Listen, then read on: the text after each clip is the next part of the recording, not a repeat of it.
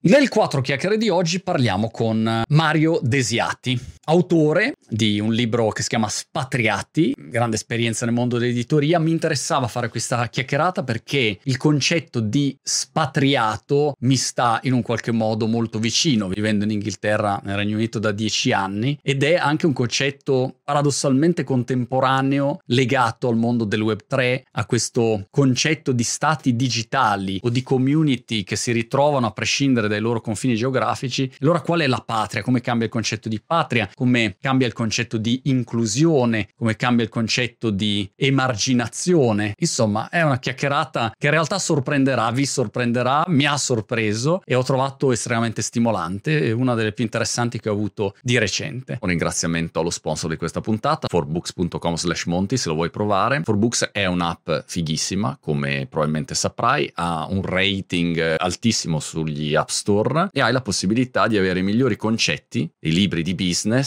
condensati per te, analizzati per te, hai le news, informazioni su quello che avviene nel mondo della tecnologia ogni giorno, hai dei podcast originali e in più offrono uno sconto speciale alla nostra community, forbooks.com slash monti. Vi lascio questo 4 chiacchiere con and live. Ciao Mario, in che parte del mondo sei? Ciao, sono a Berlino. Ah, Berlino. Nuvolosissima.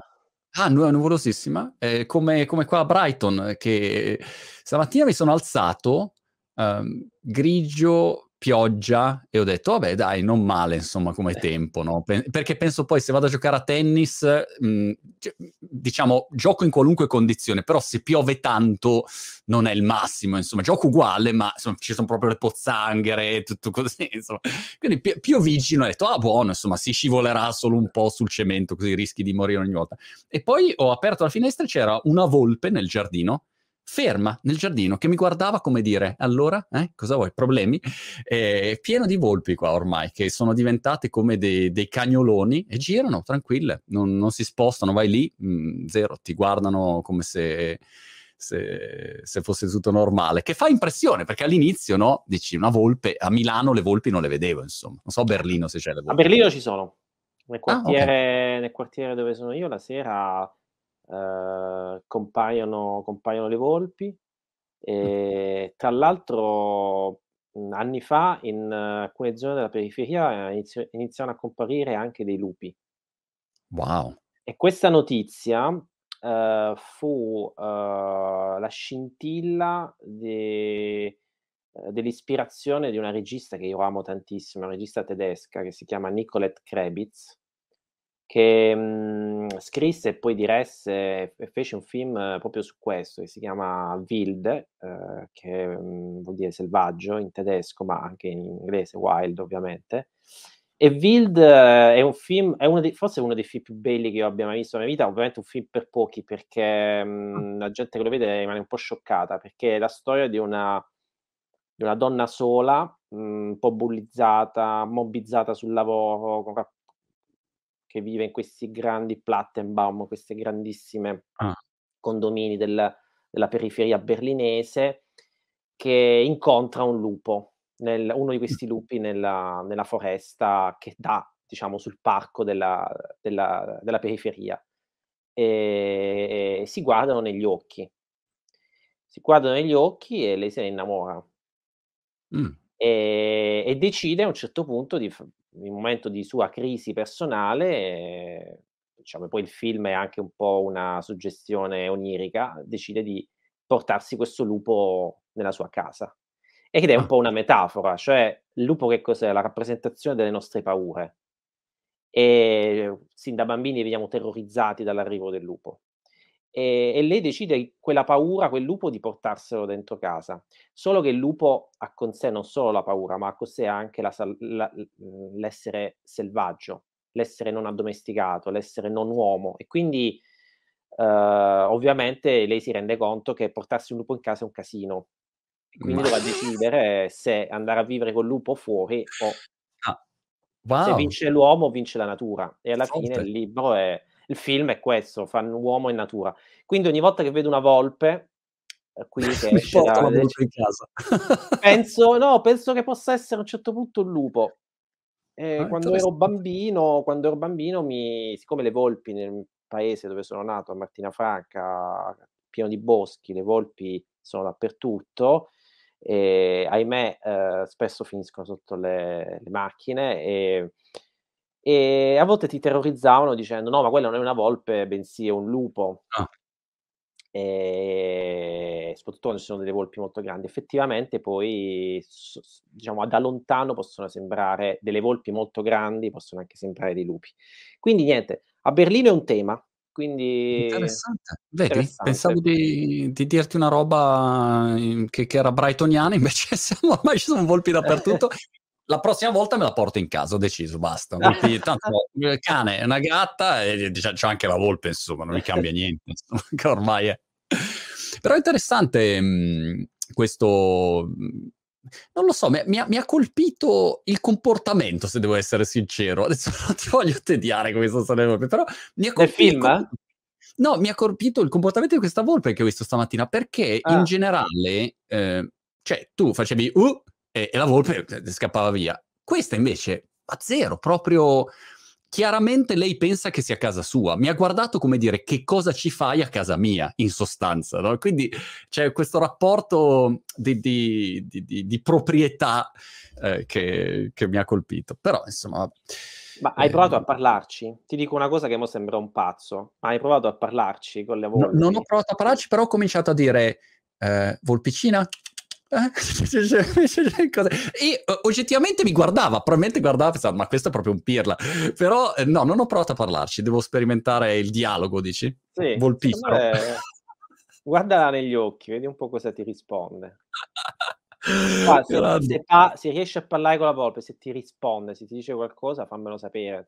Sono interessato al linguaggio volpese. Faccio, ho visto l'altro giorno chi era, chi era la, la, la, la uh, porca miseria, vedi, i nomi sono son pessimo. Uh, la ricercatrice famosissima che stava sempre con le, orango, orangotango, scimpanzé e scimmie, eh, Jake, Jake O'Dall, un nome del genere. Vabbè, insomma, adesso te, te, lo cerco. Però ho visto un video l'altro giorno e ho detto, caspita, avere un rapporto così um, mm. con, con gli animali nel loro ambiente è una roba incredibile, insomma. Oppure vedo, come si chiama, Ocean Ramsey, è una ragazza che va sempre a nuotare con gli squali, fa tutte queste riprese bellissime, è proprio nel loro ambiente, no? E, questo da un lato ti mette un po' di, come dire, ovviamente di terrore lungo la spina dorsale, dall'altro lato sposta proprio la tua percezione ed è, lo trovo sempre molto interessante perché non è quell'attività rischiosa da influencer coglione che va lì e dice ecco sono qua con lo squalo, no, vediamo se mi sbrana. No, no, è questo è il tuo ambiente, io vengo rispettosamente all'interno del tuo ambiente e iniziamo a, a, a coesistere, ecco, da animale a animale, quindi lo trovo molto interessante. Guarda, io questa esperienza ehm, diciamo, io un, la faccio spesso con, sono anzi ossessionato da tutte le persone che hanno, eh, che vivono con gli asini, cioè che hanno allevamenti di asini, perché okay. ehm, ehm, è un animale super sottovalutato, viene usi- usato per insultare le persone, a volte ti danno dell'asino, in realtà è, l'animale più importante della storia umana finché mm. non è, sono, perché era l'animale che ha permesso all'uomo di spostarsi, l'animale che, che ha permesso all'uomo di, ehm, eh, di, muoversi da un paese all'altro, da un continente all'altro, finché non, eh, l'unica alternativa alle imbarcazioni, quindi alle, è, stato, è stato l'asino, ma è stato anche l'unico animale che nella Bibbia parla, perché l'animale che nel famoso, nel, nella, nell'Antico Testamento a un certo punto l'asino di Balaam è quello che porta la parola del Signore, cioè è proprio un, è, un, è quello che porta il Cristo nel giorno delle palme, cioè è proprio un animale incredibile. io sono proprio appassionato, io ho una passione per gli asini. E. Infatti il prossimo libro che sto scrivendo sono dei protagonisti e mh, però sto per entrare in un campo che forse è un po' pericoloso, siamo... no, meglio no, mi fermo qua. Ok, ok. Senti, eh, Jane, Jane, Goodall si, si chiamava la... Mm, insomma, Jane Goodall, la sì. E ehm, a Berlino che ci fai? Dunque, io, um, io faccio una vita un po' spatriata, spatriete, con la schwa finale, perché il mio dialetto spatriet vuol dire irregolare, ah. non vuol dire solo una persona che non ha una patria. No, io in realtà sto per caso a Berlino, perché da alcuni anni ho vissuto dal 2015 al 2017 circa, e poi dal 2017 faccio lunghi periodi in questa città, mm. ehm, dove mh, diciamo il periodo in cui ho vissuto, io, io ho lavorato tanti anni nel mondo dell'editoria e ho diretto una casa editrice, ho lavorato in un grosso gruppo editoriale. Poi mh, sono andato un po', mh, ho capito che non è, diciamo, io ho una doppia vita, una vita dell'editore, ma anche la vita dello scrittore, e ho capito che non riuscivo più a conciliare questi due mondi, anche se eh, nelle generazioni precedenti era una routine quello di essere di lavorare in una casa editrice ed essere anche uno scrittore, ma io non ho questa qualità, insomma, di tenere distinti questi due mondi. E, um, ho ricominciato una nuova vita, sempre scrivendo, sempre lavorando sui miei libri, ma facendo altre cose, anche lavori diciamo che non c'entravano nulla con, con, l'editoria negli anni che sono stato a Berlino. Poi quando sono tornato in Italia uh, ho ricominciato a lavorare come consulente editoriale, ma con i miei tempi, con i miei ritmi, con uh, i progetti in cui credo.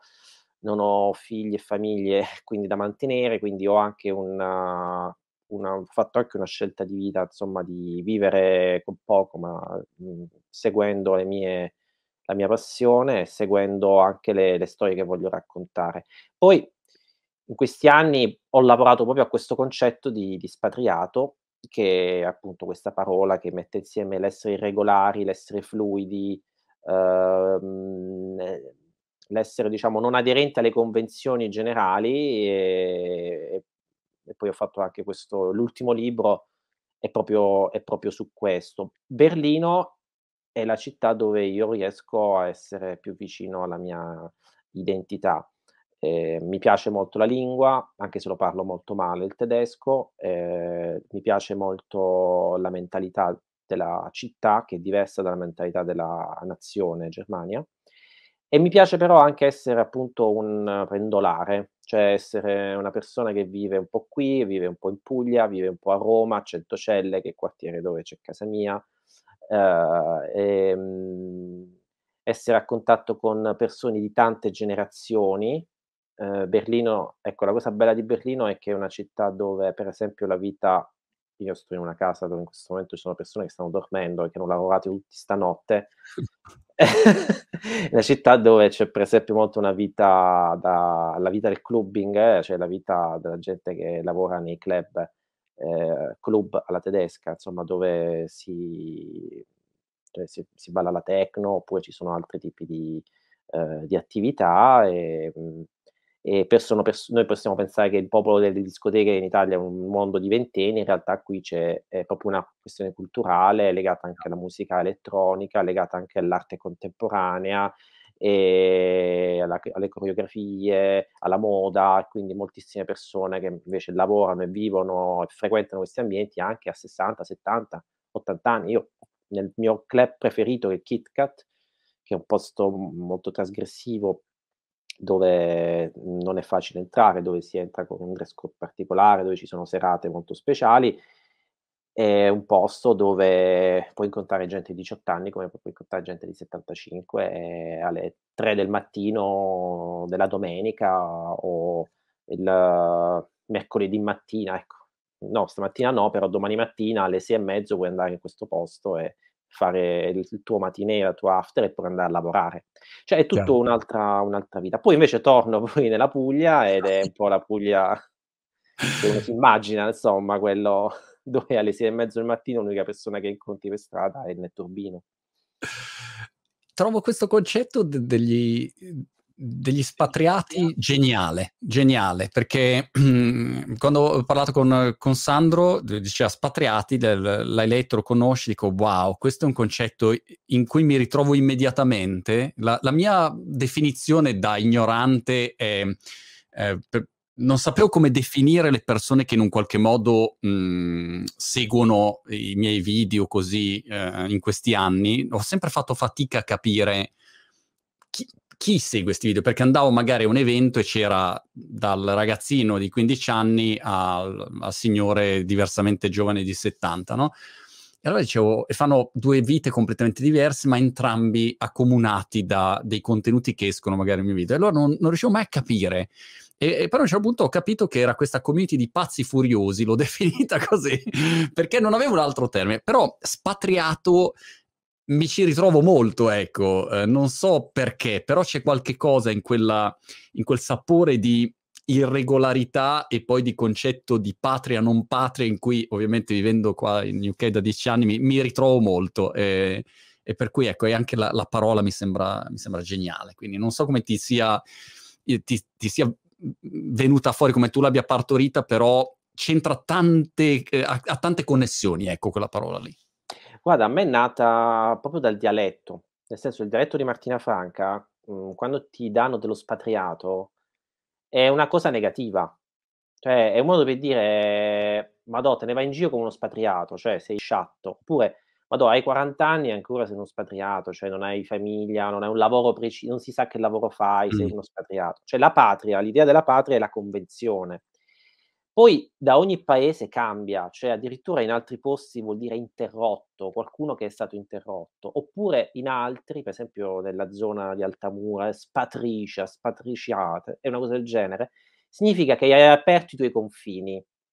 Quindi tante sfumature. Io a un certo punto, quando sono andato a vivere in Germania, la prima cosa che mi hanno detto tutti è: "Sei, spatri- sei, sei spatriato, come tutti", perché è quello che ti avranno detto anche a te quando sei andato a vivere certo. in UK Certo. Cioè, ah, ma stai lasciando l'Italia, eccetera. In realtà non è una questione solo di confine geografico lo spatriamento. Lo spatriamento è proprio una questione, secondo me, legata all'esistenza. Nel senso che siamo un po' tutti abbiamo un livello di, mhmm, di spatriatezza dentro di noi, no? Che in qualche modo è quella che ci è quella strada che ci fa avvicinare alla nostra identità. Cioè, noi chi siamo? Molto spesso lo scopriamo a 50 anni, a 60 anni, cioè abbiamo fatto tutta una vita in un certo modo na- cercando di, di, nascondere, di dimenticare magari alcune parti della nostra, della nostra, identità. Possono essere qualunque cosa, può essere una passione, può essere una questione di, di orientamento sessuale, può essere una questione politica, religiosa, cioè può essere qualunque cosa che tu a un certo punto scopri, no, ma io non sono quello che sono sempre stato. Alcune persone decidono di rimuoverla, la dimenticano, perché sì. oddio, chissà che succede se, se cambio quello che hanno paura del... è una, rimo, una rimozione proprio psichica. E invece altri, sempre più persone, invece dicono, ma perché no? Perché no? Forse io, forse sono stato, forse mi piace fare questo che, che non ho mai osato, anzi addirittura magari ho combattuto nella vita. Invece è una parte della tua interiorità che avevi semplicemente nascosto. Quindi questo concetto è nato è nato da questo. Io quando ero ragazzino mi, dice, mhmm, mi è capitato, mi, davano spatria- mi dicevano spatriato perché non parlavo bene il dialetto, mi dicevano spatriato perché andavo vestito, quando andavo, giocavo a calcio, mi presentavo una tuta rosa. Mi chiamavano spatriato perché ehm, diciamo andavo, avevo delle amicizie diverse da quelle che bisognava avere, insomma, era un concetto che mi ha, se- sempre girato nella testa. Quando sono andato a Berlino ho capito che avrei scritto questo libro che si chiama Spatriati. Non sapevo la storia, non sapevo chi sarebbero stati i personaggi, ma sapevo che avrei parlato di questo, di questo concetto. Poi la cosa interessante, Marco, è che spatriati in dialetto si dice spatriete e con la schwa finale ed è molto interessante perché è una parola che non ha né genere né numero. È una cosa assu incredibile, ma i dia i dialetti nostri sono hanno hanno centinaia di anni, quindi è veramente anche come il lessico, della nostra delle nostre comunità, come sia moderno, come sia vicino insomma ai tempi, perché molto spesso la il dialetto non so qual è il tuo dialetto, anzi sarei curioso di saperlo. Ma io ehm sono, diciamo milanese, mhmm, di origine, ehm, perché sono, mhmm, so nato a Milano, però lato ehm, mia mamma ho tutta una parte ligure eh, e quindi ho quella, quell'influenza. Quindi sono... Una parola del de, de, dialettale della tua famiglia che ti ricordi? No, vabbè, sai, eh, la parte ligure, Belen sono palanche, capito? Cioè, hai quella parte lì, no? Quando, quando, quando andavo a finale ligure, non so, dovevi mettere i soldini nella, per prendere, non so, il gelato. Eh, Belen sono palanche. Belen sono eh, palanche. Quindi palanche sono i soldi. invece no, non l'ho mai non l'ho mai vissuto. Poi magari uno mi sente parlare e dice no, è proprio figa, è proprio milanese, capito? E, e, hai delle cadenze. Poi ormai mi sono un po' sporcato, quindi non so più, sono spatriato anche linguisticamente perché non so più parlare italiano, non so parlare inglese, cioè sono in un limbo spatriante.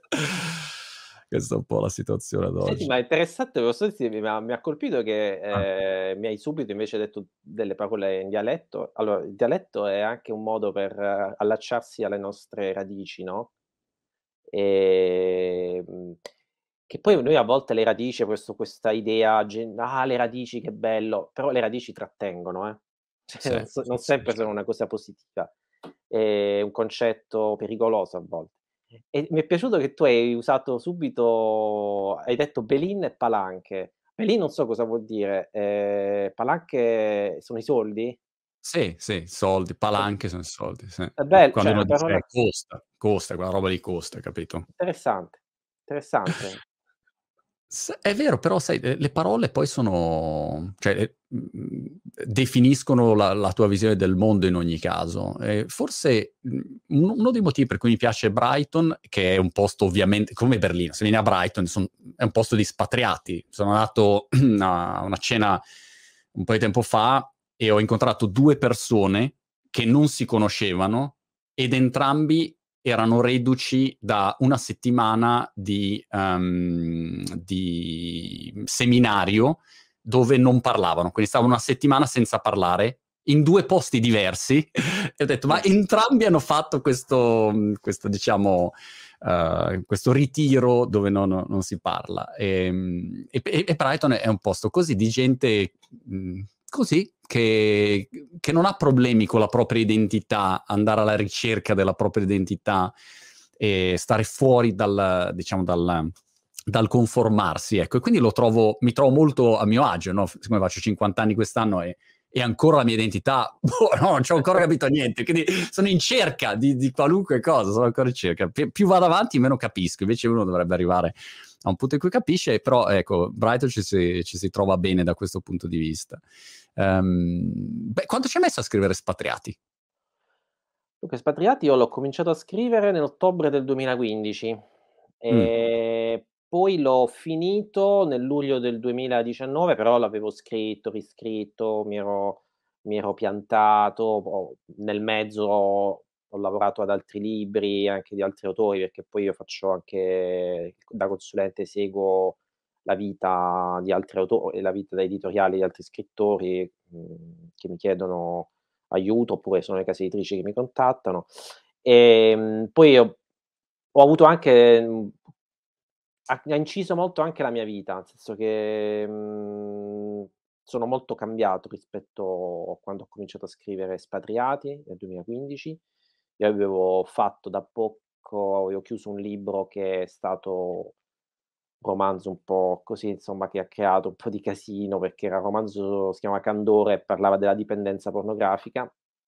E quindi mh, ho passato un anno uh, a promuovere quel libro e comunque era anche molto difficile parlarne perché ovviamente un libro dove subito la prurigine certo. ogni volta è facile insomma scendere quando si racconta quel mondo lì e, ehm, e poi l'ho chiuso nel 2019 poi l'ho consegnato al mio editore e come editore abbiamo lavorato un altro anno, di mezzo c'è stata la pandemia dove io non ho fatto nulla, cioè io proprio non ho scritto, ho solo letto libri che avevo già letto e, e, ehm, e visto serie, penso come tantissime persone, ma non ho, non ho né scritto, anzi io sentivo molti miei amici scrittori dicevano, Madò come ho scritto bene nella pandemia, ma, ma, ma stacci tu nella pandemia, cioè, cioè stateci voi, io, io non ci voglio stare.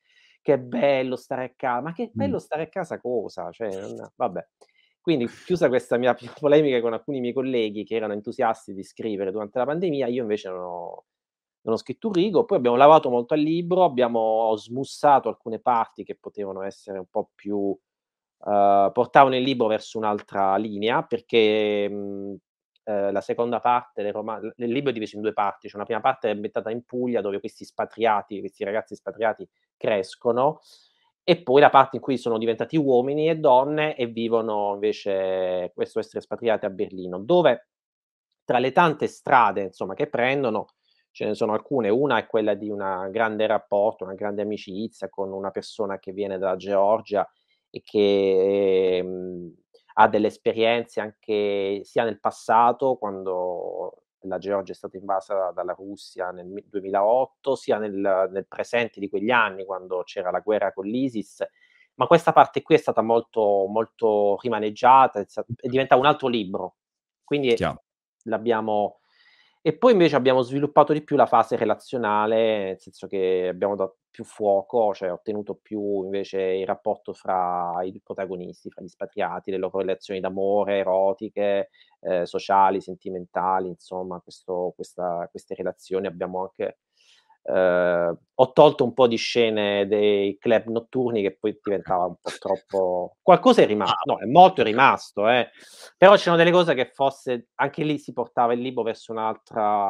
Un taglio diverso. Strada. Sì, sì. E quindi, insomma, qualche anno mm, in tutto. Sì, diciamo quattro anni e mezzo, quattro anni e mezzo. Caspita. Quattro anni e mezzo perché c'è di mezzo la vita. Cioè, Come fai? un libro Come si può anche scrivere in un mese, ah. eh? Certo, cioè, certo puoi scriverlo in un mese, puoi scriverlo in tanti anni. Io um, stamattina proprio ragionavo, ho, ho visto um, un articolo uh, di, un, di, un, tizio che, che, che mm, seguo da anni, che si chiama Kevin Kelly, che è uno di, dei fondatori di Wired, insomma, mondo tech, così.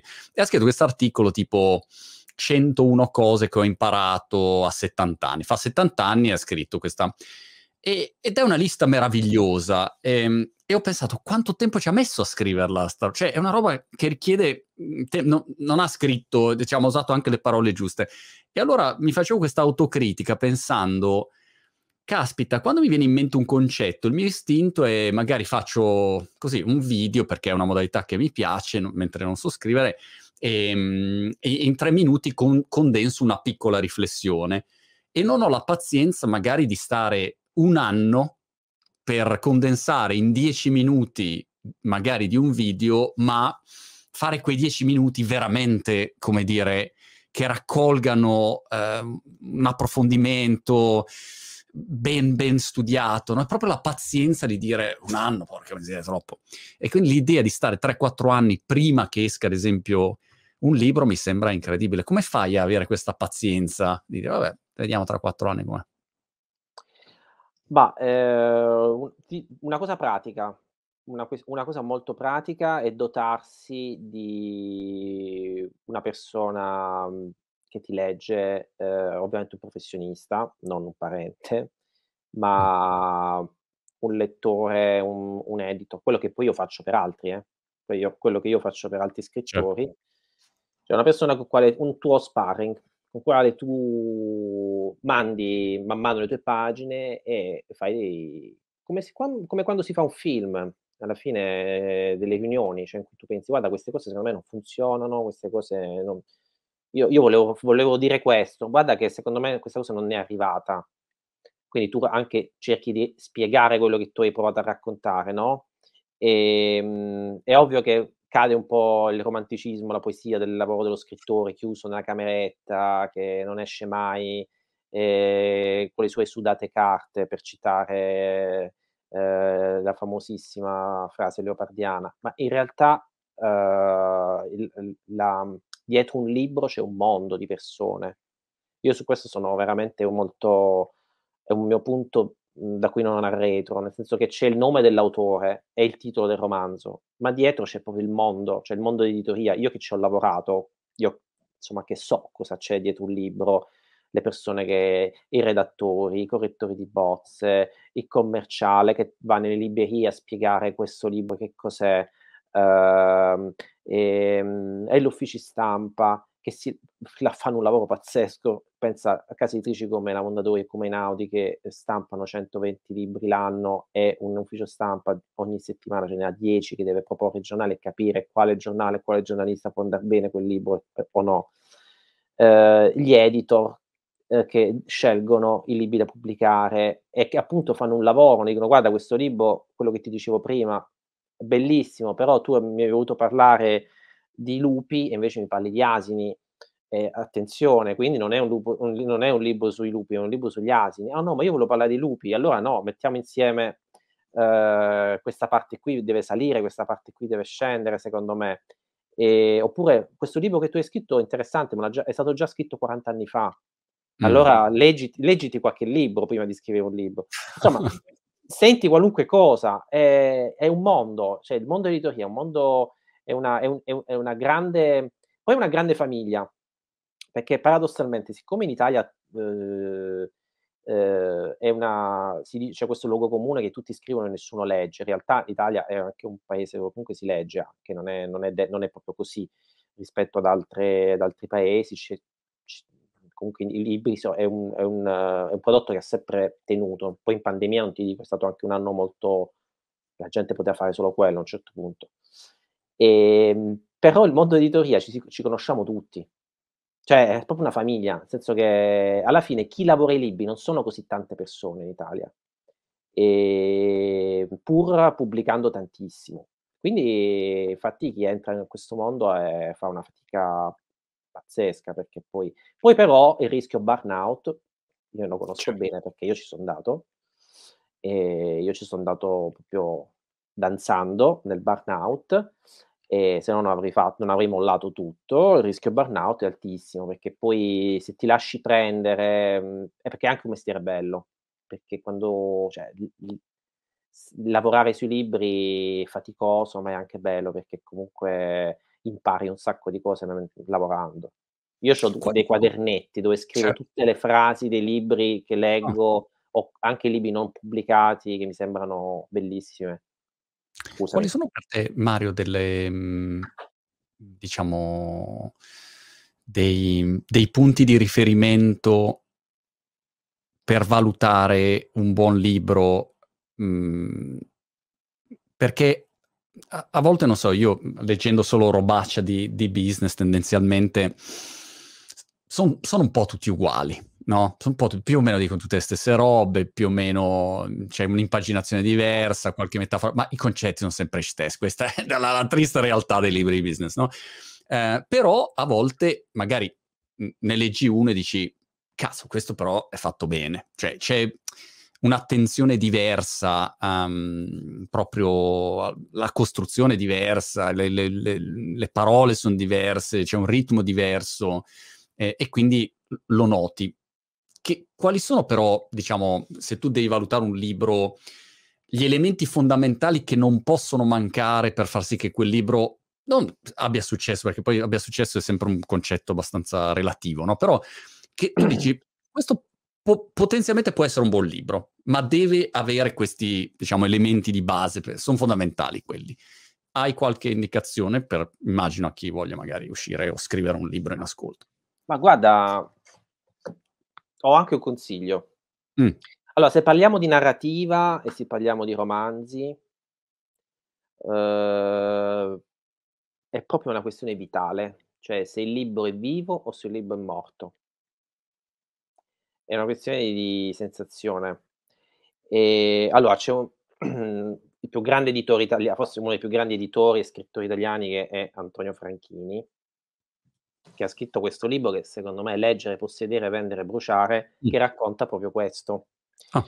Eh, c'è qui un saggio che si chiama L'età dell'oro dell'editoria italiana e poi c'è un altro saggio che si chiama Lettore di manoscritti. Lui dice che il lavoro del, cioè leggere il manoscritto, un manoscritto che non è un libro, eh, è come dormire e condividere il sonno con uno sconosciuto. Cioè tu sei in una stanza e stai condividendo il sonno con una persona che non conosci.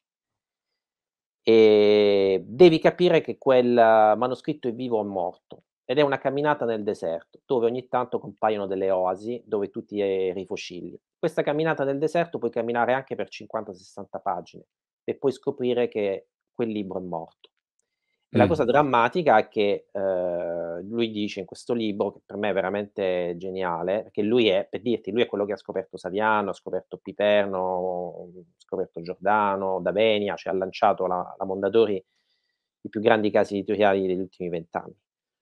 E lui dice: "Leggere un manoscritto, ehm, è proprio sentire questa vitalità, ma no diciamo il 99% dei casi la percepisci già nelle prime pagine, se un libro è vivo o è morto. Però oggi, anche con le scuole di scrittura, con le tecniche che vengono insegnate un buo cioè una persona che non ha molto da dire, può riuscire anche a a a ingannarti. E lui dice: "Oggi è ancora più difficile. Oggi puoi leggere 60, 70, 80 pagine e non e non capisci ancora dove sei, non capisci dove stai andando".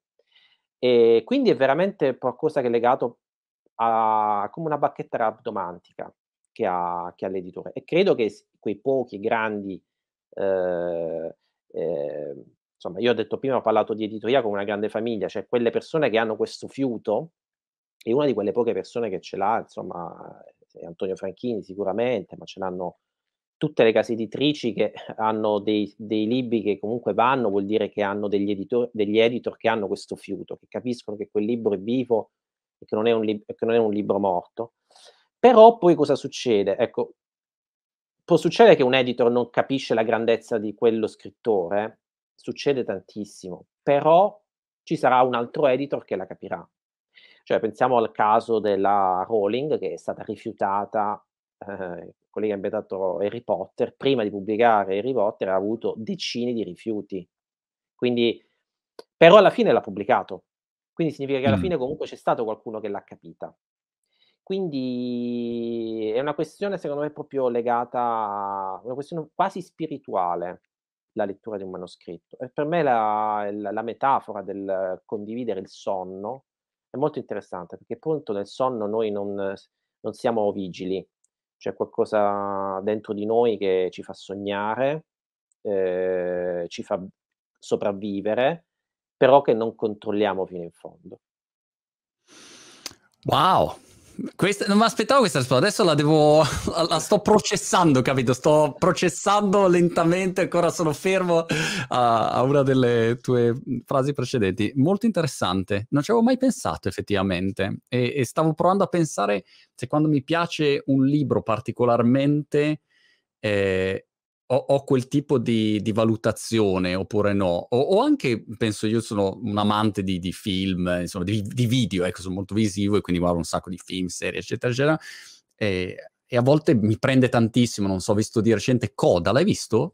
No. quello ha vinto anche un Oscar su Apple TV dove è la storia di questa, uhm, ragazza che fa ha una famiglia, sono tutti, ehm, non non udenti, uhm, ehm, e e lei invece canta. Ehm, e l'ho trovato bellissimo insomma come come film. Però ecco, è vivo, è un è appena parte c'è una vitalità lì che che che vedi. Poi no la storia può andare in 1000 modi diversi, però ecco quella caratteristica effettivamente ci farò più attenzione in generale nei libri. E con Spatriati adesso che diciamo che che percorso fai con Spatriati? Ah, allora Spatriati è uscito 1 anno fa, ehm, e mi ha cioè, ehm, allora è uscito un po' un po' in sordina quando è uscito, però, mhmm, perché io ero un po' uscito da mhmm, da giro, perché sono erano 5 anni che non pubblicavo niente, e poi io non scrivo sui giornali, è una scelta mia personale e anche di pigrizia molto. Mh. Ehm, e poi, mhmm, quindi un po' ho dovuto ricostruire, nel senso il libro è uscito, ha fatto un cammino suo, ehm, e ho capito che un sacco di gente si è è espatria ma proprio espatriata vera, cioè, mh-mh, e quindi questo libro dopo 1 anno continua a essere ad accompagnarmi, anche se io ultimamente, nell'ultimo periodo, mi sono un attimo disinstallato anche dai social proprio perché ero un po' mhmm, non non me la sentivo di fare il eh, l'amico immaginario di molte persone che non conosco, eh, che, che, mi raccontavano un po', comunque, insomma, non, volevo stare un po' per i fatti miei perché sto iniziando a scrivere il nuovo libro che è, è abbastanza pesante perché è un libro un po' più spirituale che eh, affonda in alcune cose, ehm, affonda in, in, un tema anche familiare, non mio però che mi, mi, tocca in qualche modo. Ehm, con saga, insomma, parte dall'Ottocento, c'è di mezzo, insomma, le guerre, insomma, c'è un po' di tutto. Però eh, necessita di molto studio e di molte indagini che sto facendo, e alcune qui a Berlino perché dove c'è un campo di internamento dove sono stati centinaia di, anzi migliaia di italiani, eh, perché gli italiani sono stati, un, quasi un milione di italiani furono deportati in Germania nella seconda guerra mondiale, ma questo è un altro tema.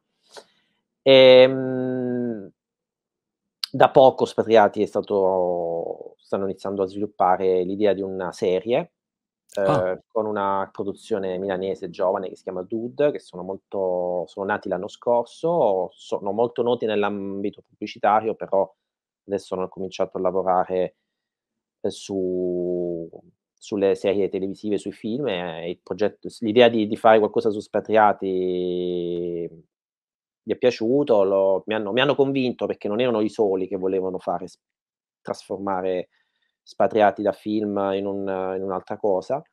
E poi sono super spatriati pure loro. Oh. e, e, adesso stiamo facendo la squadra che lavorerà. Insomma, io in realtà starò con un piede fuori perché il mestiere dello sceneggiatore e del regista, secondo me, è, un, è un'altra cosa. Quindi io sarà un film e un scritto da sceneggiatori e diretto da un regista e sarà l'opera di queste persone nata da spatriati. E, sì, quindi insomma, periodo qui... Nuovo libro da un lato e dall'altro lato... Sì, dal lato lato ha una sua vita che, che, che, che prosegue. Continua. Beh sì, perché comunque è una questione secondo me anche mh, mhmm, quasi sociologica, nel senso che questo è una parola che mh, mhmm, in qualche modo ha avviato una riflessione anche su altri temi, quindi um, mi sono ritrovato, insomma, quando, anche, de, quando, scrivi un libro devi anche essere responsabile se quel libro, di quel libro. Cioè, quindi se tu introduci una, un argomento che, che comunque eh, ricopre l'interesse di alcune persone appunto che si ritengono vicine a quel tema, e, beh, lo sviluppi, lo, lo, lo, racconti in altre, ecco, anche come lo sto raccontando oggi con te, in questa, in questa chiacchierata. A me interessa l'argomento, mh, restando a, al um, concetto di patria fuori dalla patria, che cos'è patria oggi, è, è, un argomento peraltro molto attuale nel mondo mio Web3, dove si parla di stati digitali, dove uno dice Apple è uno stato a sé stante, ma ancora di più con il mondo diciamo, Web3 cripto. Hai delle community intere di persone che credono in qualcosa e sono uno stato a sé stante, mh, mm, con le loro regole, eh, geograficamente non definibile. E per cui è qualcosa che anche in una direzione futura sarà interessante vedere come evolve e come evolverà il, il concetto di spatriato. Cioè, se, se, lo stato di default, la situazione di default di un individuo sia che sei spatriato e è anormale avere una patria, non so se, se ovviamente attendere, no? Um, anche se adesso la, la, direzione sembrerebbe essere quella invece di una maggiore localizzazione, perché ovviamente eh, ci sarà meno globalizzazione col tema ucraino, eccetera, però è, è, è un grande macro tema, ecco. È, è, quello che ti dicevo all'inizio, è pazzesco come con una parola uno può centrare tantissime eh, diverse eh, direzioni e, e, concetti che si intersecano e, e, che possono essere estremamente attuali o di, di, interesse futuro. E quindi questo è un argomento. C'è un, libro, c'è un, un tizio molto interessante che si chiama Balagi, non so se l'hai mai bazzicato, no. Balagi, mondo tech digital, eh, che è uscito adesso con un libro so, proprio sul tema del, dello Stato, adesso magari te lo recupero, E, ehm, e, lui, ad esempio, c'ha sempre questo argomento del eh, co- come evolveranno eh, gli stati, no? Cioè, co- come, come, evolveranno col digitale eh, questi, eh, co- questa definizione, ecco. Eh, vabbè, adesso te lo, te lo, recupero perché mi sembrava interessante. Lui si chiama uh, The Network State. How to Start a New Country, per chi non bazzica l'inglese, The Network State, come um, creare un nuovo paese, no? Um, ed è tutto legato insomma a questi network, alla decentralizzazione eccetera eccetera. Per cui insomma è, è super stimolante ecco. poi magari non c'entra assolutamente niente con quello che no, avete no, invece è fantastico Io ci vedo altri, altri, altri agganci ecco rispetto ad altri argomenti. Molto interessante perché invece non avevo mai pensato a questa chiave delle patrie digitali. Io mh, anzi la prossima volta che parlo di spatriati ti cito ti butto dentro questa Giusto detta anche questa nuova accezione di perché sai la parola patria è una parola anche molto molto discussa. Ehm, per esempio in tedesco, uhm, che ha più sfumature il lessico tedesco del lessico italiano, cioè, mhmm, ci sono, mhmm, parole che contengono veri concetti. Ci sono 2 modi per dire patria, che usano per esempio molto concetto di Heimat, che è quello che in qualche modo richiama anche la casa, il posto dove noi stiamo bene con noi stessi, e il concetto ciceroniano di patria, cioè dove io mi sento a casa sostanzialmente. E, mm. Però c'è anche il concetto di Vaterland, cioè la terra dei padri, quindi questo invece è molto più pesante, molto più... ed è forse il, il, la mia idea è quella di un Vaterland loose, cioè di essere senza la terra dei padri, cioè lontani cioè, queste radici ci hanno nutrito, ma a un certo punto forse vanno anche tagliate, perché le radici ci nutrono, ma ci trattengono, e quindi invece noi siamo alla fine uomini, eh, persone, persone libere e sradicate. Una cosa che ho notato a proposito della ricerca della propria identità e la conoscenza di se stessi è questa. Ogni tanto io ho delle eh, vivo in Inghilterra da dieci anni, quindi United Kingdom sono da dieci anni, io qua, eh, bambini vanno a scuola qua, mia moglie è inglese, cioè mh, sono inglese a tutti gli effetti. A volte uno si confonde perché parlo spesso in italiano per comodità per gli italiani nel mondo, ma sono lontano dall'Italia, anni luce, proprio è, è qualche cosa dove a volte, appunto, quando torno in Italia penso, wow, co- com'è diversa l'Italia, nel bene e nel male. Però la cosa che mi colpisce è che a volte ehm, mi mancano clamorosamente dei posti che mhmm, non hanno nulla, cioè, non so, via Torino a Milano mi viene in mente. E dico, cazzo, però mi piacerebbe fare una passeggiatina. E ogni volta che ho passeggiato in via Torino a Milano non ho avuto delle belle esperienze, cioè è una roba di, vabbè, via Torino a Milano, chi se ne frega, insomma, non è che... Però ho, ho notato, insomma, questo, questo... Ci sono alcuni segnali, ecco, rispetto alla, alla fatherland, no? C'è qualche cosa, no? le, le, radici in un qualche modo, per quanto sei fuori, però c'è qualche cosa no? che, che, è rimasto dentro, che a volte ti manda un segnale, dice, ehi, ma non sarebbe male, insomma, fare, fare un saltino. Allora, insomma, quando passo a Milano andrò in via Torino a fare la mia passeggiatina e poi penserò, che merda, adesso mi fai tornare a Brighton. Però è, è, strano, è strano questo rapporto dove quando ci sei, ma, mh, mm, non ci vorresti essere, quando non ci sei vorresti essere. C'è una roba così. Eh, Bah, è, è, il desiderio che nasce dall'assenza, sì, sì. dalla nostalgia. Anche qua c'è una parola tedesca che in italiano non c'è, che è Sehnsucht, cioè il desiderare mm. qualcosa che in quel momento non c'è. E, il, anzi, il desiderare il desiderio di qualcosa che non c'è. Quindi è, mm. Vabbè, basta la lezione di tedesco, ho esagerato forse. alles klar. alles klar. Alles klar, das ist. Eh, ich spreche wenige Worte. No, eh, perché eh, ho, ho, giocato in Germania a ping pong, tisch tennis, e ah. giocavo in Germania. Ho, tre anni giocavo lì, vicino a Stuttgart.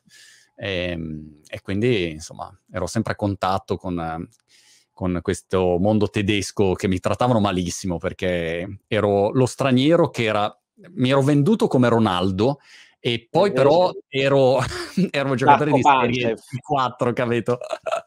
e quindi dopo, dopo il primo incontro, fortunasa- fortunatamente, dove avevo vinto e quindi tutti dicevano ecco, ecco, Monte Magno, vedi che giocatore, poi non ho mai più vinto e mi trattavano malissimo. Una volta mh, siamo andati a giocare in Germania dell'Est e mi hanno lasciato lì dopo che ho perso. La squadra è andata via, io sono uscito dagli spogliatoi e ho detto ma eh, non c'è più nessuno, no, adesso per, eh, per punizione Per punizione. torno a te da solo, sì.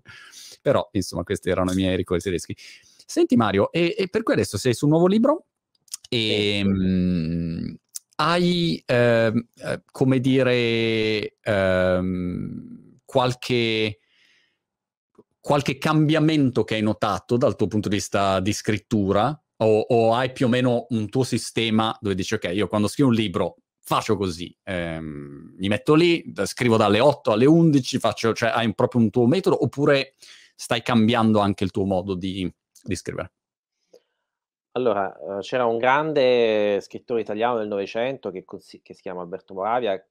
Moravia consigliava il suo metodo, insomma, che era quello di ogni mattina lui si svegliava prestissimo e prima di iniziare la giornata scriveva. Ah. E anche quando non aveva voglia, anche se era spi mhmm, diceva: "No, anche se non ho voglia, anche senza devo scrivere". E e lui diceva che uno scrittore vero è quello che scrive a cui viene facile anche scrivere e cui scrive sempre. Mentre se tu sfo s ti sforzi, uhm, soffri, uhm, per la scrittura, eccetera, forse non sei un vero scrittore, diceva lui.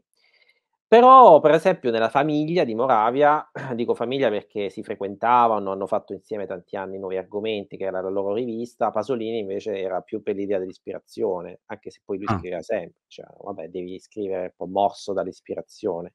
Quindi le teorie sono veramente anche un po' un po' gli opposti. Io lavoro molto, uhm, su mhmm, seguendo un po' mhmm, non ho un cronoprogramma perché non lo rispetto mai. Faccio le scalette, ma le, ehm, tradisco sempre.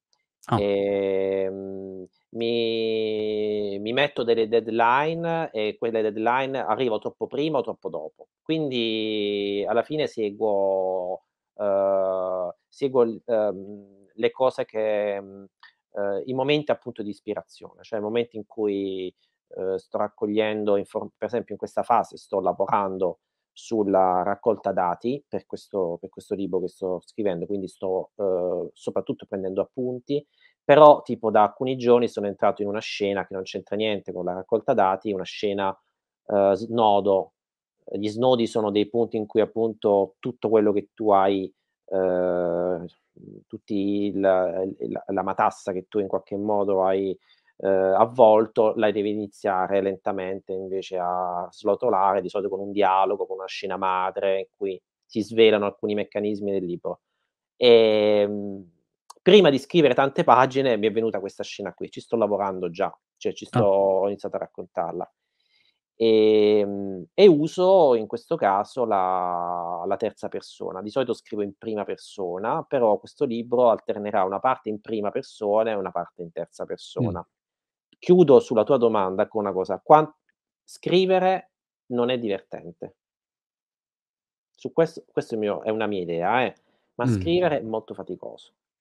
Ehm, anzi è anche doloroso. Ehm, infatti qualche volta cerco di evitare di scrivere, cerco di come se fosse perdo tempo, inizio a leggermi dei commenti su su inizio a fare surfing su internet, inizio a passeggiare, inizio a leggere altre cose, anche se mhmm, se quel giorno devo scrivere, perché comunque scrivere c'è una parte di dolore nella scrittura che, mhmm, secondo me poi è essenziale. Ecco, secondo me la differenza fra uno scrittore e uno scrittore della domenica è quella che nella scrittura c'è un elemento di dolore.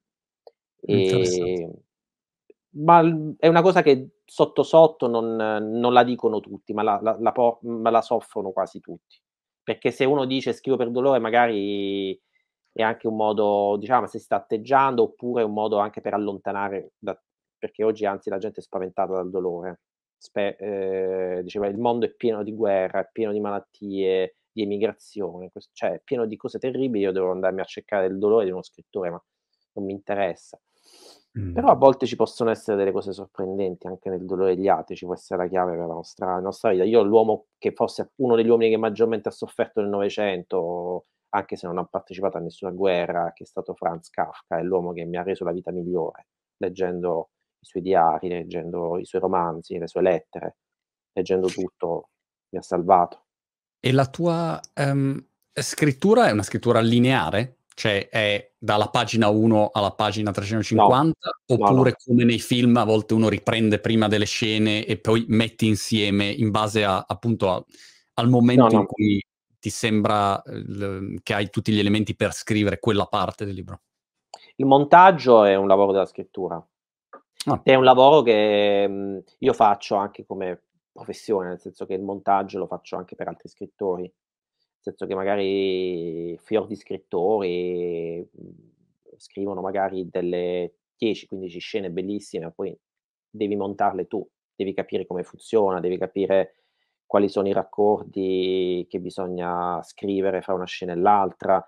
Molto spesso chi le ha scritte non è lucido. Ecco, per esempio la lucidità è un altro tema interessante, cioè, mhmm, ehm, non sei mai lucido su quello che tu hai scritto dopo poco che l'hai scritto. Mh.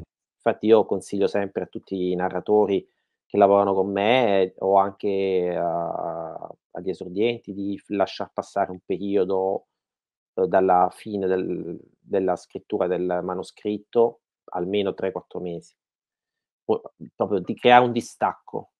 Okay. Perché in quei 3, 4 mesi vivi, vivi, leggi altre cose, uhm, fai altre esperienze, dimentichi che quella cosa che quella cosa che hai scritto, non ti ricordi più le parole, forse non ti ricordi neanche i nomi dei tuoi personaggi, poi ricominci, dici: "Caspita, ma questa cosa l'ho scritta io, questa merda l'ho scritta io."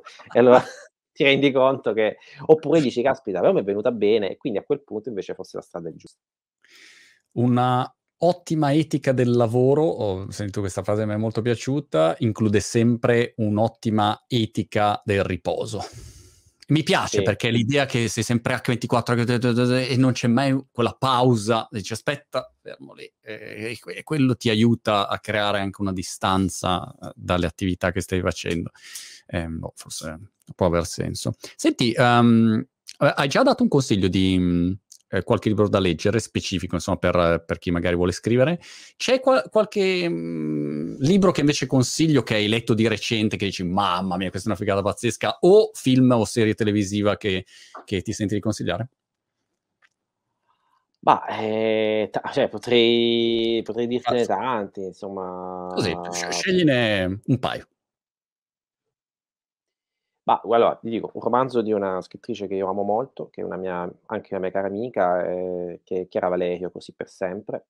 È un libro che parla di vampiri, ma attenzione, è una grande metafora sulle Mh. persone che non han sulle persone appunto un po' spatriate, persone anche proprio che non hanno un'identità precisa, che sono esseri umani, che sono è un vampiro che vuole essere uomo in qualche modo. Invece di solito gli uomini vogliono vogliono essere dei una parte degli uomini vuole essere dei mostri, una parte dei mostri che vogliono essere uomini, e quindi è un tema che a me che mi interessava.